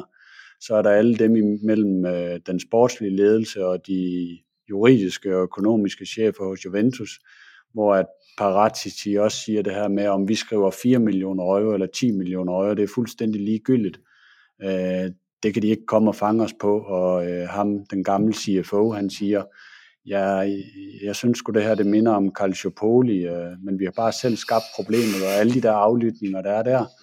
Og dem der, der er imellem Paratici og så andre sportsdirektører i ligaen omkring, de her dokumenter, de må virkelig ikke komme frem, fordi så kommer det frem i retten, at vi har lavet øh, falske bogføringer i regnskabet og alt det her. Så meget går på det her med, hvordan skjuler vi dokumenter og... og i den dialog der, og så er der helt op til toppen imellem John Elkann og Andrea Agnelli og Arke Bene, hvor de snakker om, hvordan, jamen, det er rigtigt, vi har overdrevet det her plusvalenza, og øh, som, som Agnelli, han siger på et tidspunkt, hvis markedet det kollapser, som det jo gør under corona, så kollapser det jo, ergo at vi var, hvad skulle vi ellers gøre, vi var nødt til at gøre det her, øh, og det er bare en, det er bare en kattepine, de har siddet i. Det er rigtig, rigtig svært katteprin. Og ved du hvad, jeg tror? Jeg tror, at øh, man har haft den her case, så har man tabt den to gange, og det er man selvfølgelig lidt ærgerlig over. Så kommer alle de her aflytninger frem, og så bliver man helt edderspændt og naturligt moralsk øh, forarvet ind i retten. Altså, jeg, jeg kan ikke forklare det på anden måde, også når man læser dommen og sådan noget. Altså, jeg tror bare, de har sagt, at det her det er simpelthen noget svineri. Det kan godt være, at der ikke er en paragraf. Det kan godt være, at vi ikke kan ramme dem på de enkelte sager. Det kan godt være, at vi kan bygge sådan en... en, en, en ironclad case i, hos os, men det her det er noget svineri, og de skal have en hammer for det. Og det forstår jeg godt. Det er et menneskeligt, fuldstændig menneskeligt, og jeg tror egentlig alle, der ikke er Juventus-fans, og nogle af os Juventus-fans, deler den oplevelse. Men det er kraftedeme dumt at gøre, når man er en juridisk enhed. Fordi jeg tror på, at de, de, jeg tror på, at de ryger ud med det der. Jeg tror, at de der minus femten forsvinder. Men, og så kan det godt være, at de har brugt krudtet på plusvalenza, så må de jo så vente og bruge krudtet på salary manøvrer, som kommer i Prisma, og så må de straffe Juventus hårdt for det. Jeg, jeg ville ønske, at de havde holdt fingrene væk, ventet til den civile sag, lad Juventus blive dømt civilt, fordi, som Thomas siger, der er rigtig, rigtig mange grimme ting i de aflytninger, og så taget de sportslige konsekvenser, og sagt, prøv at høre gutter, I har lavet så mange ting, og nu er det bevist i retten, vil I sød lige at rykke ned i Serie B eller Serie C i en periode. Det, det, det, det, det kunne godt have været det der. Men nu bliver det noget brud, og det er jeg bare ked af, når det bliver noget rod. Nå, vi har lovet, at vi ikke skulle gå alt for langt, ja. Vi har snakket om det her. Skal vi sige mere om det der, Thomas?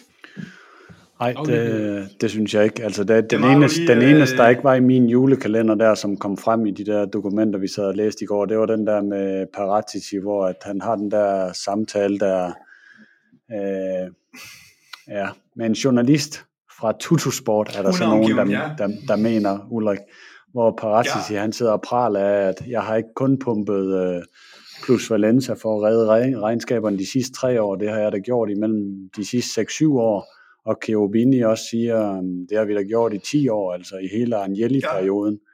Ja. Øh, så det er jo, men man skal jo stadigvæk, du skal jo stadigvæk kunne tage nogle aflytninger og sætte ind i en kontekst, hvor du som anklager skal kunne bevise, at det her, det er snydt for at få en sportslig fordel til syvende og sidst for mig, øh, for min, hvad kan man kalde det, rets øh, fornemmelse og retssikkerhed. Det er stadigvæk op til anklageren. Altså, altså det, er jo, det er jo noget af det, som, som man også kunne læse, hvis man vil læse en sådan mere Juventus-positiv udlægning, det er jo, at jamen, aflytningerne er fine, men de skal jo føre dig til at vise et teknisk bevis. Her har I gjort X. Her kan vi vise, at I har gjort X. Men du kan ikke tage aflytningerne for dig selv, og så sige, jamen I går og, og snakker alt muligt halløj i frokostpausen, så derfor skal I i fængsel. Altså, sådan fungerer det ikke. Så det bør være det, der understøtter og leder dig det rigtige hen, så du finder det tekniske bevis. Og det er jo også der, hvor vi, hvis vi lige skal tage den her, øh, det gode, meget, meget, meget, meget credible media, Tuttosport har jo interviewet den tidligere chef for... A K A øh, Juventus Intranet. Nej, nej, nej, nej, nej, nej, nej, det er frit media. Ja. De har interviewet... Ej, men de har inter- De har interviewet øh, øh, Santoro, som er den tidligere øh, leder af F I G C's appelret, altså ham, der sad der før, den, der sidder der nu. Øh, og han har sådan nogle relativt skarpe øh, holdninger på det, man har valgt at tage. Han, han tager sådan set ikke stilling til, om Juventus er skyldig eller ej. Jeg tror, hvis man læser hans artiklen og interviewet, så, så er hans vel idé, vel, at der skal være en, en retssag, skal gå op. Fordi han mener nok, at Juventus er skyldig, men de skal dømmes rigtigt, ikke? Og han siger jo, at aflysningen kan du ikke bruge som et bevis. Der er ikke nogen tekniske beviser. Der er ikke nogen forklaring på de femten point. Altså normalt, når du får en dom, hvis jeg dømmer, at Brian, du skal nu otte år i fængsel, så skal du, at den her, den her paragraf fører til de to år, den her paragraf fører til de tre år, den her gør sådan og sådan. Så den forklaring fuldstændig fraværende. De femten point er noget, de har trukket ud af røven, fordi de har siddet og sagt, at det her det er simpelthen decideret øh, ondskabsfuldt, det Juventus har gjort. De har udnyttet det, og de har udnyttet det, at vi ikke kunne lave en regel, så nu skal de eddermame ned, ikke? Og så er det her med, hvor kommer artikel fire, paragraf et fra, som også er lidt besynderligt. Ja. Men, men, men det der, det er jo sådan set, man kan være lidt flink at sige, et partsindlæg som sådan. Og det, det der ja, med aflysninger... Det kan jeg også finde mange. jo jo, men så kan du sikkert også finde mange, der går den modsatte retning. Men det er jo, hvor man leder hen, og hvad man gerne vil høre. Fordi det der med aflysninger ikke er bevis for regnskabshuset. Nej, men de tager jo sådan set aflysninger lidt som tilståelse. Det står der jo også lidt i... i Men det kan du jo ikke bare gøre, hvis folk så siger bagefter, at det var slet ikke det, jeg mente. Og de siger, nej, men, men nu nej, har du tilstået, det, derfor... Det er jo så det, der ligger i en aflytning, at man kan se. For også hvis det er gentagende gange, det har du jo sagt sytten gange i det. Ergo, det er klart, når du så står med, med hvad det hedder, foden inden for fængsel der, så ændrer du holdning til det. Det er jo det, de har lagt på. Så kan vi... Men det er jo derfor, det er jo derfor vi har noget, der, der, der hedder, at bevisbyrden ligger på anklageren, og man er uskyldig, indtil man er bevist, og det skal være for, uden om nogen form for reasonable doubt, ikke?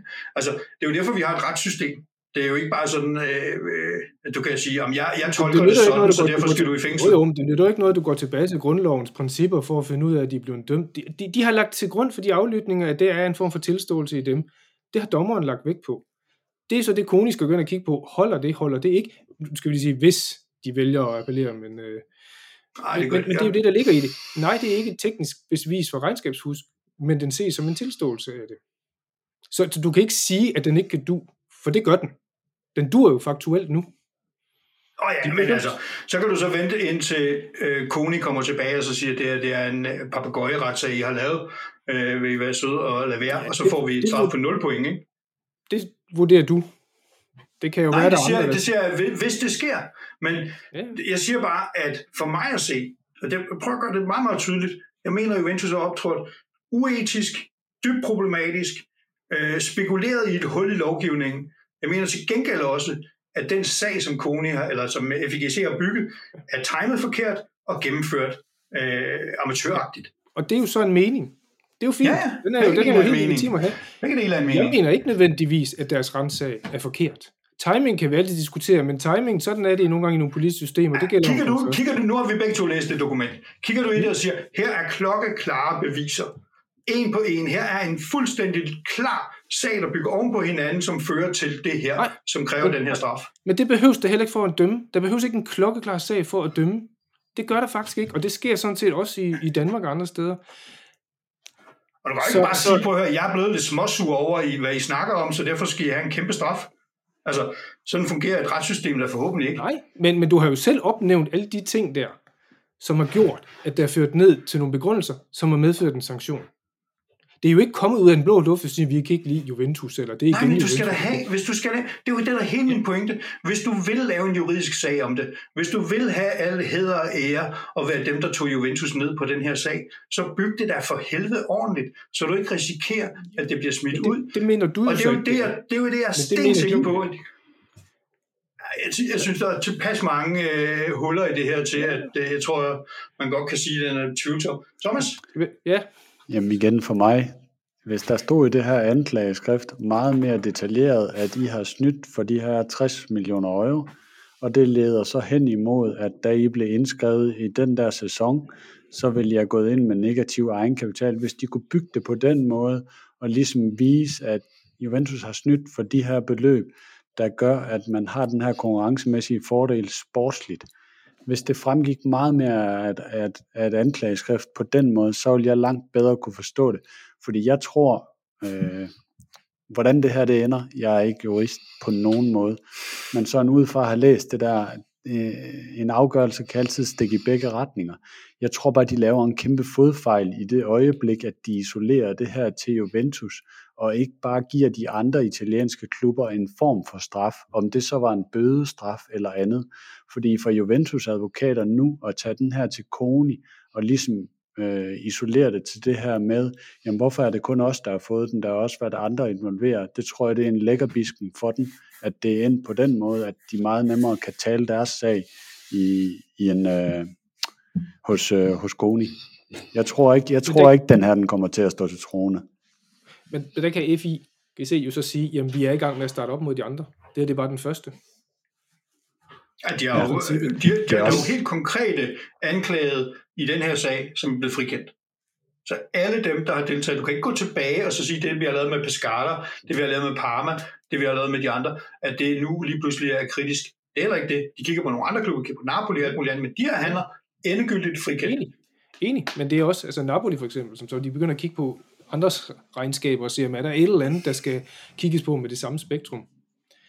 Men det er en ja, gråzone. Altså, jeg, jeg kan sagtens høre dig, Ulrik. Jeg, jeg, jeg, det er ikke, fordi jeg ikke forstår dine argumenter, og det er sådan, jeg prøver også bare at se, men jeg kan også godt se det fra, fra, øh, fra F I G C's side der, og Kines side, fordi jeg synes faktisk, de bygger en sag op, som godt kan dømmes.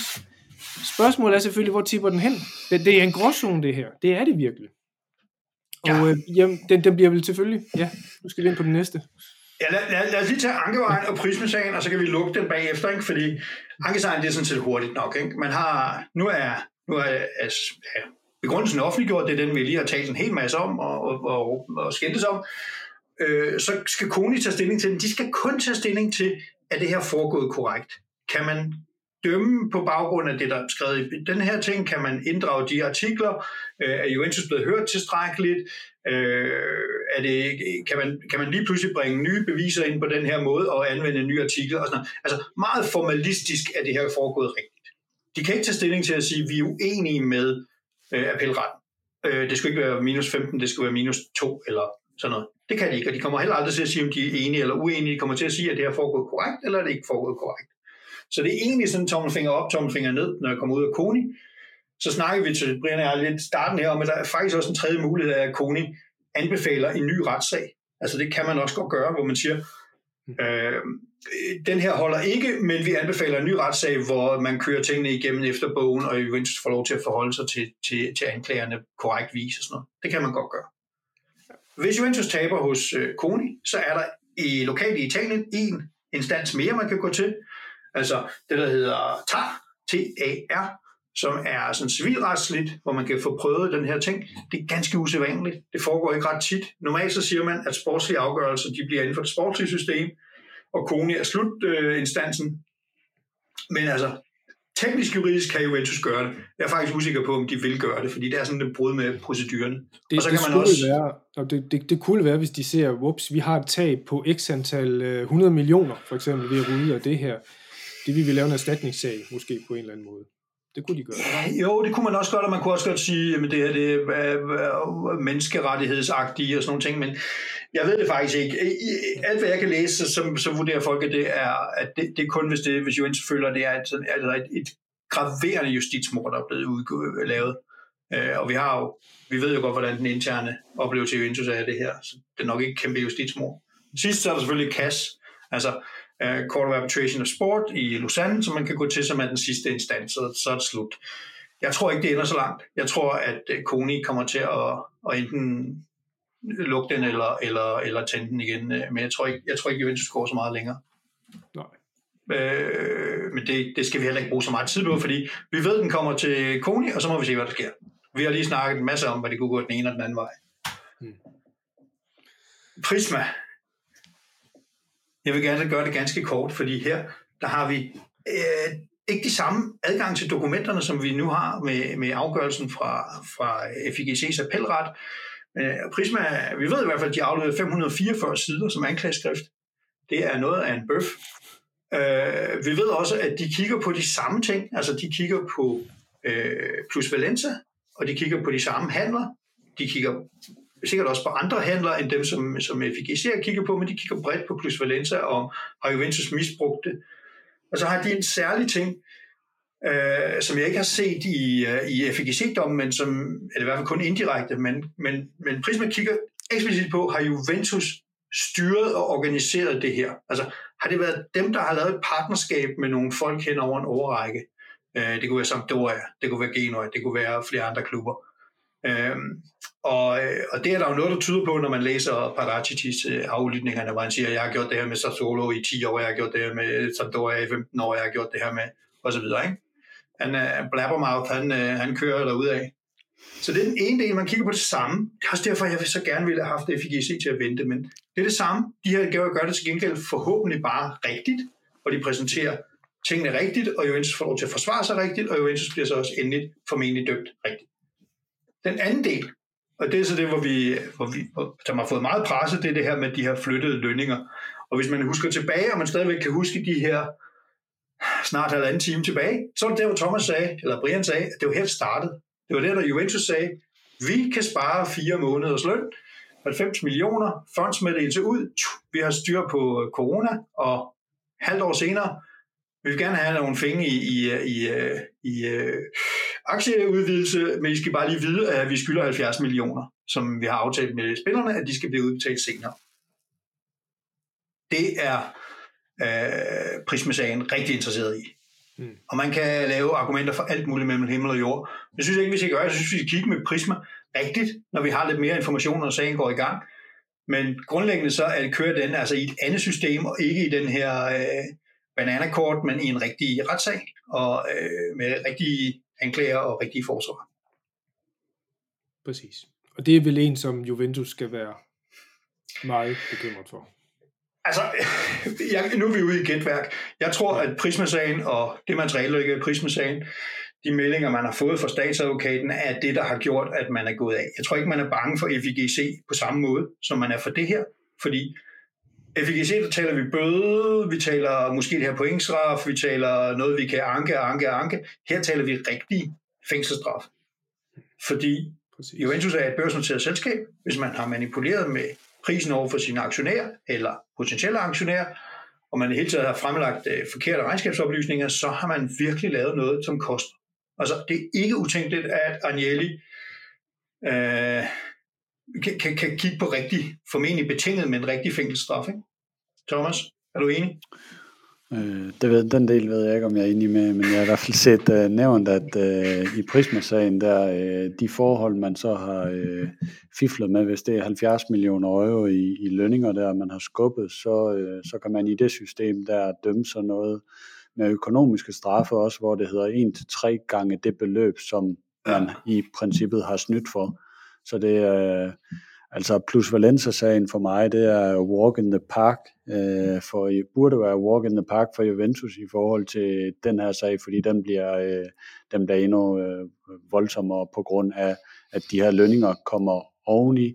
Hvis de så kan koble lønninger og plusvalenza sammen, så er vi lige pludselig oppe i et hundrede og tredive millioner euro, øh, man, man har... Øh, fiflet med der i de der øh, corona-sæsoner, øh, og så, øh, så falder hammeren. Så, øh. Der kunne du gange bøde med tre, ikke? Jo. Snakke fem hundrede millioner euro og godnat, ikke? Ja. Øh, ja, men altså, det er et meget, meget, meget problematisk, og det er helt sikkert derfor, at bestyrelsen er gået, og det er helt sikkert derfor, at John Elkann har bedt dem om at skride, og han har sat den her krigsbestyrelse ind, som vi gennemgik en af de tidligere ting, som kun virkelig kan noget om at forsvare virksomheder i problemer.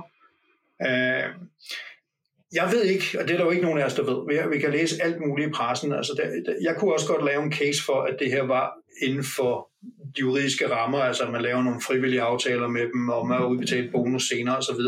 Men jeg er meget mere tryg ved, at det her bliver gennemgået rigtigt og grundigt, foran en rigtig dommer og så videre, end jeg har været med den her F Plusvalenze-sag, som jeg jo, det fremgår vel tydeligt, jeg er lidt skuffet over. øh, men, men jeg ser frem til, altså jeg kunne sagtens se Juventus blive nedrykket på baggrund af Prisma. Mm. Det, øh, det tror jeg.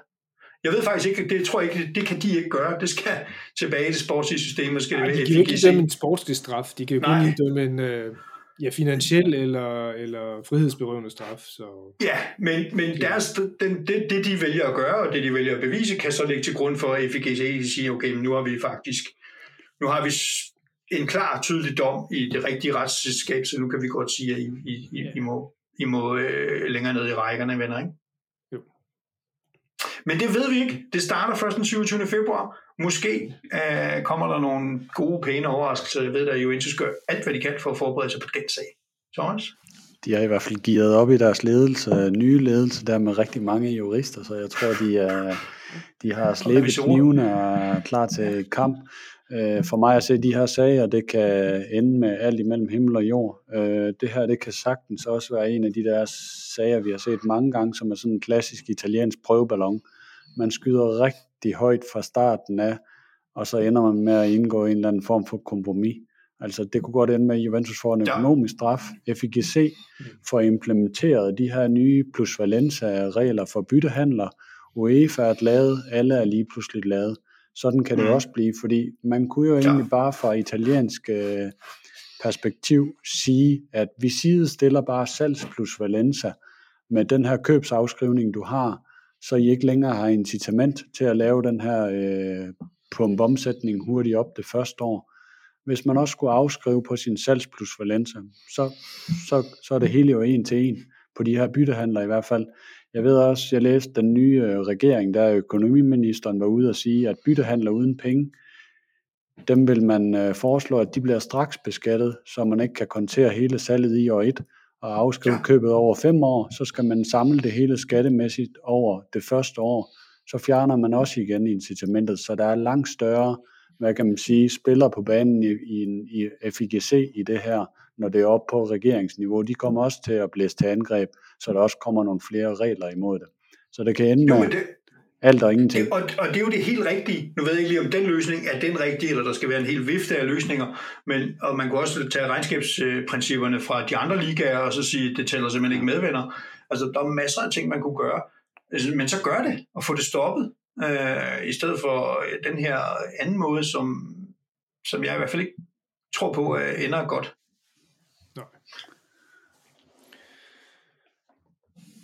Så hvor ender det for Juventus? Åh oh, ja, jamen nej, vi kan vel i virkeligheden vende tilbage til, til det, du indledte med, Brian, som er, at øh, hvordan fanden har man det? Jeg er så uendelig trist over det her. Det kan godt være, at det har lyttet i den her samtale, som om jeg forsvarer Juventus og sådan noget. Det, det har jeg vel også gjort til dels nogle gange, men jeg har faktisk ikke noget behov for at forsvare hverken Agnelli eller Paratici. Jeg synes, det er noget svineri, det de har lavet. Jeg kan godt intellektuelt forstå, hvorfor de er blevet presset derud og alt sådan noget, men det er fandme også deres egen skyld. Jeg synes, det er moralsk forkasteligt og forkert. Det er ikke nødvendigvis det samme, som man kan dømmes for det, og det er ikke nødvendigvis det samme, som man skal have minus femten point. Det er jo en juridisk afgørelse, nu får vi se, hvad der sker der. Men jeg synes, det er dybt problematisk, og jeg har egentlig ikke lyst til at have en klub, som, som bruger den her slags ting. Altså, Juventus burde være større og bedre, og sagtens kunne vinde, uden at skulle lave fucking otte millioner og syv millioner byttehandler her og der. Ikke? Mm. Så det er egentlig det, og jeg, jeg, jeg ved ikke, hvis jeg skal være helt ærlig, så tror jeg faktisk ikke engang, John Elkann rigtig er manden til at rydde op. Altså, det, det burde komme nogen, det burde komme en amerikansk ejer. Det ved jeg godt, det er forbudt at sige, og sådan noget, og Juventus-folk vil klynge mig op, og sikkert også med rette. Men der er kraftedeme brug for at komme nogle andre, der siger, vi gør det her anderledes. Vi har alle ressourcerne til at være Italiens dominerende klub, og en af de dominerende klubber i Europa League. men, men, øh, men vi har ikke brug for at være fuskere, og vi har ikke brug for at lave fup og fiduser og alle mulige ting. For det var egentlig mit spørgsmål. Jeg hopper lige en undskyld foran dig, Thomas, men... men tror du mest på, at der kommer en arabisk køber, eller kommer der en aktieemission? Ej, gider kraften ikke, at han er araber, altså. Det vil sige, hvis jeg skal vælge med nogen, der fupper og fiduser med plusvalenza, og nogen, der koldblodigt myrder og parterer journalister, så tager jeg trods alt plusvalenza. Altså, sådan er det da trods alt. Men, men hvis der nu kommer en sød amerikaner, en lidt buttet type med en burgerrestaurant og masser af penge, og siger, jeg har, min oldemor var fra Torino, kan vi ikke lave noget fedt? Så er jeg klar. Godt så. Hvad er dig, Thomas? Jamen, jeg, bare, jeg sidder og støtter en klub, der ikke har nogen øh, penge hos deres ejere, så for mig er det bare fuldstændig himmelråbende idioti af en klub, der har ekser i ryggen og har lavet kapitaludvidelser for tre hundrede millioner euro og fire hundrede millioner euro. Hvorfor man har lagt og fiflet i beløb ja. i den her størrelsesorden, det er jo, man kan godt prøve at lege lommepsykolog, men hvis man sidder Agnelli, og man har sin store fætter, der sidder øverst i øh, tårnet der, så vil man sgu nok godt løse problemerne selv, inden man lige går til fætter og siger, at det går ikke så godt der, jeg er ikke styr på bæksen, jeg mangler nogle, jeg mangler nogle penge, men jeg finder dem lige selv, fordi jeg vil helst ikke spørge ham. Fordi her set bagefter, hvorfor man, har man overhovedet kørt det her så langt ud, at man ikke bare har sagt, vi har skulle lave et stort hul der, og hullet er egentlig større, vi har brug for lidt flere penge faktisk, men så kommer vi i hvert fald heller ikke på kant med lån. Øh, det... Så nu er det også sidste gang. Ja, nu er det så også ja, vi, vi skal lige have to hundrede og halvtreds millioner mere. Ja, men det, men det er jo vanvittigt. Altså, og så må man også sige, altså, hvis jeg var X-aktionær, det er jeg ikke, men hvis jeg var det, og selv hvis jeg var mindretalsaktionær, så ville jeg da gå amok. Altså, ikke alene har, har X-år puttet syv hundrede millioner, eller otte hundrede, hvis du tager en lang nok periode, øh, millioner euro ind i klubben, men de står nu også med en lortesag, og noget, der bare stinker. Altså, jeg vil da selv retsforfølge Agnelli og Paratici ned i helvede. Hvad så med Serie A? Vi, øh, vi starter ud med lige, hvordan vi følte, og sådan noget der, ikke? Og jeg, jeg nævnte jo, at øh, lidt skadefryd fra starten, baseret på, at Milan kører i helvede til nu, så er det altid rart, at de andre har det værre. Men, men når jeg kigger på det, så synes jeg faktisk, det er... Det her, det, det er fandme træls for hele Serie A, fordi det påvirker jo sådan set tilliden og troen på Serie A som en, en sund økonomisk liga, der kan udvikles og der kan kommercialiseres på og, og det. Hvordan, hvordan ser I på, på det? Jamen, øh, først og fremmest så har vi jo et ret hurtigt kortsigtet problem, fordi jeg kan forstå, at der er en halv million øh, tv-serier, der har afmeldt deres øh, abonnementer hos Sky og og øh, Dassen, eller hvad man kalder dem der, øh, og at vi er ved at gå bankerot i Italien, fordi at øh, Juventus-fans, de kollektivt øh, straffer øh, F I G C indirekte på den her måde. Øh, det var da måske godt lige knytte en kommentar til, at det synes jeg simpelthen, som Ulrik han også sagde før, var det ikke bedre at vende pistolen indad mod den der tidligere ledelse, der blev bedt om at pakke tøjet, havde arrestordre hængende over sig, og som selv har skabt problemerne fra, øh, fra sagens start. Øh, nok om det, men Serie A, selvfølgelig rammer det Serie A, når den største klub øh, er fedtet ind i sådan noget her. Øh, skaden og omdømmet har fået ridser igen.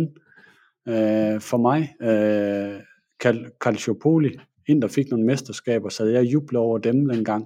Ikke sådan rigtigt, fordi det betød altså også, at Serie A øh, gik glip af E M to tusind og tolv, som gik til Polen og Ukraine, fordi Italien igen havde noget rod, og så får I bare ikke den, den her stadionopblomstring, som man så i Tyskland i to tusind og seks. Så det er bare lidt same old song nu med E M i to tusind og otteogtyve og to tusind og toogtredive. Det bliver igen op ad bakke, hvis der kommer et kæmpe fokus på det her fra Europa, og Juventus ender med at få en kæmpe dom og bliver tvangsnedrykket og alt det her, så kan vi godt øh, vinke farvel til alle de ting der. Så hvad nu med Serie A? Igen, det kan blive alt imellem himmel og jord, men worst case, så er vi igen slået, øh, hvis vi var slået tyve år tilbage, så er det tredive år i hvert fald. Altså det, det er bare øh, noget juks. Ja, det er noget juks, og jeg, det er virkelig en af de ting, som jeg holder mindst af ved den italienske folkesjæl, som slår lidt igennem her, og det er den der grundtanke om, altså det er jo, det er jo, det er jo et samfund uden tillid, altså i modsætning til, til det danske, så, så er det jo et samfund uden tillid, hvor man tænker, jeg bliver nødt til lige at snyde lidt, for ellers så, det gør alle de andre jo nok, og så ender jeg med at stå som sokkeren, ikke? Og jeg synes egentlig, jeg, jeg er jo heldigvis gammel nok til at også have oplevet Calciopoli, det var helt forfærdeligt, og det er også forfærdeligt, sådan fans og tilhængere imellem, enorm mistillid, og Juventus hylede og pev, og de andres pegede fingre og så videre, og det var sådan set lige begyndt at blive lidt mere fornuftigt øh, niveau. Og nu havde vi endda også konkurrence i Serie A. Først vinder Inter, så vinder Milan, nu vinder Napoli. Og så kommer det her, og alle Juventus, ah, automatreaktioner hos mange Juventus-fans er jo, de andre er efter os, vi skal ned i sølet, bla bla bla, øh, og, og automatreaktioner hos alle tilhængere. De andre ser Juventus, de snyder, de er fulde af fup, de har altid været nogle frygtelige nogen. Nu har vi bare ødelagt det. Hvis der var en lille smule samling på et tidspunkt, så er det ødelagt igen. Ligegyldigt hvad de her domme ender med. Folk er rasende på alle fløje. Øh, og det er så sørgeligt, fordi det kunne godt have blevet til noget, og vi er med amerikanske ejere i mange klubber også begyndt at få sådan en business-mindedhed, og måske kunne Serie A faktisk blive både underholdende og interessant og, og, og, og, og, og, og sådan attraktiv øh, andre steder, hvis man kan formå at sælge. Bare fucked up, altså. Jamen, nu så jeg, det var faktisk uh, tidligere i dag, jeg så det her med de her ni fonder slash banke, der er interesseret i Serie A's medierettigheder, og her i en gang i slutningen af februar skal Lega også sidde. J P Morgan blandt andet. Jo, J P Morgan og alle dem her, der også var med ind over det der Superliga-dødsprojekt, Ulrik, det kan vi godt arkivere nu.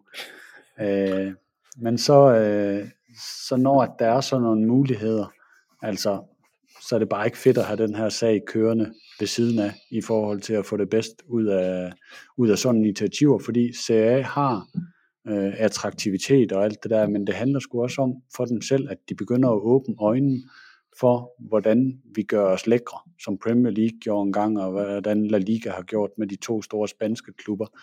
Øh, og sådan en sag her hjælper bare ikke på, at Serie A står sammen, øh, når sådan noget der, det øh, det kan være muligt at lave med store amerikanske fonde og selskaber og banker. Ja. Har I noget fælderbabet? Sikke en downer, mand. Ja. Øh, et downer-afsnit. Kan jeg, kan jeg ikke få lov til at snakke om nederlag til Monza i stedet for? Endelig, det kommer vi tilbage til. Det er lige før, jeg foretrækker at se Juventus spille fodbold, end jeg gør at snakke om deres ja. finansielle. Jeg vil hellere snakke med det her, end jeg vil snakke om øh, Milans præstationer. Ja, ja, men dem kommer vi til. Vi kommer til ja, Milan, bare roligt. På et tidspunkt skal vi også snakke fodbold, men ikke i dag. Jeg har faktisk en halv time nu her. Jeg havde da egentlig forventet, at vi skulle sidde og snakke om den ja, sidste A-runde. Øh, Thomas' mikrofon er noget galt. På den lidt munter note. Så øh, tak fordi I så med. Vi håber, ja, I bliver klogere. Og, og tak for et kæmpe arbejde. Jeg tror ikke, folk helt fatter, hvor meget tid vi bruger på det her i baggrunden. Thomas og, både Thomas og Brian er... Vi laver alligevel ikke noget i weekenden, jo. nej, nej vi bruger ikke tid på at se fodbold længere. Vi kan bare sidde og glo i de her dumme dokumenter. Præcis. Hvis, tak for det. Hvis I kan lide det derude, så skriv lige en anmeldelse. Skriv lige øh, en kommentar eller et eller andet. Også hvis I ikke kan lide det, så må I også godt øh, skrive det ned. Vi vil meget gerne høre fra jer det. Tusind tak, fordi I øh, så og lyttede med. Vi øh, snes snart, og det er ude igen. Vi tales ved. Ja, tak for i dag. Hej. Hej. Hej.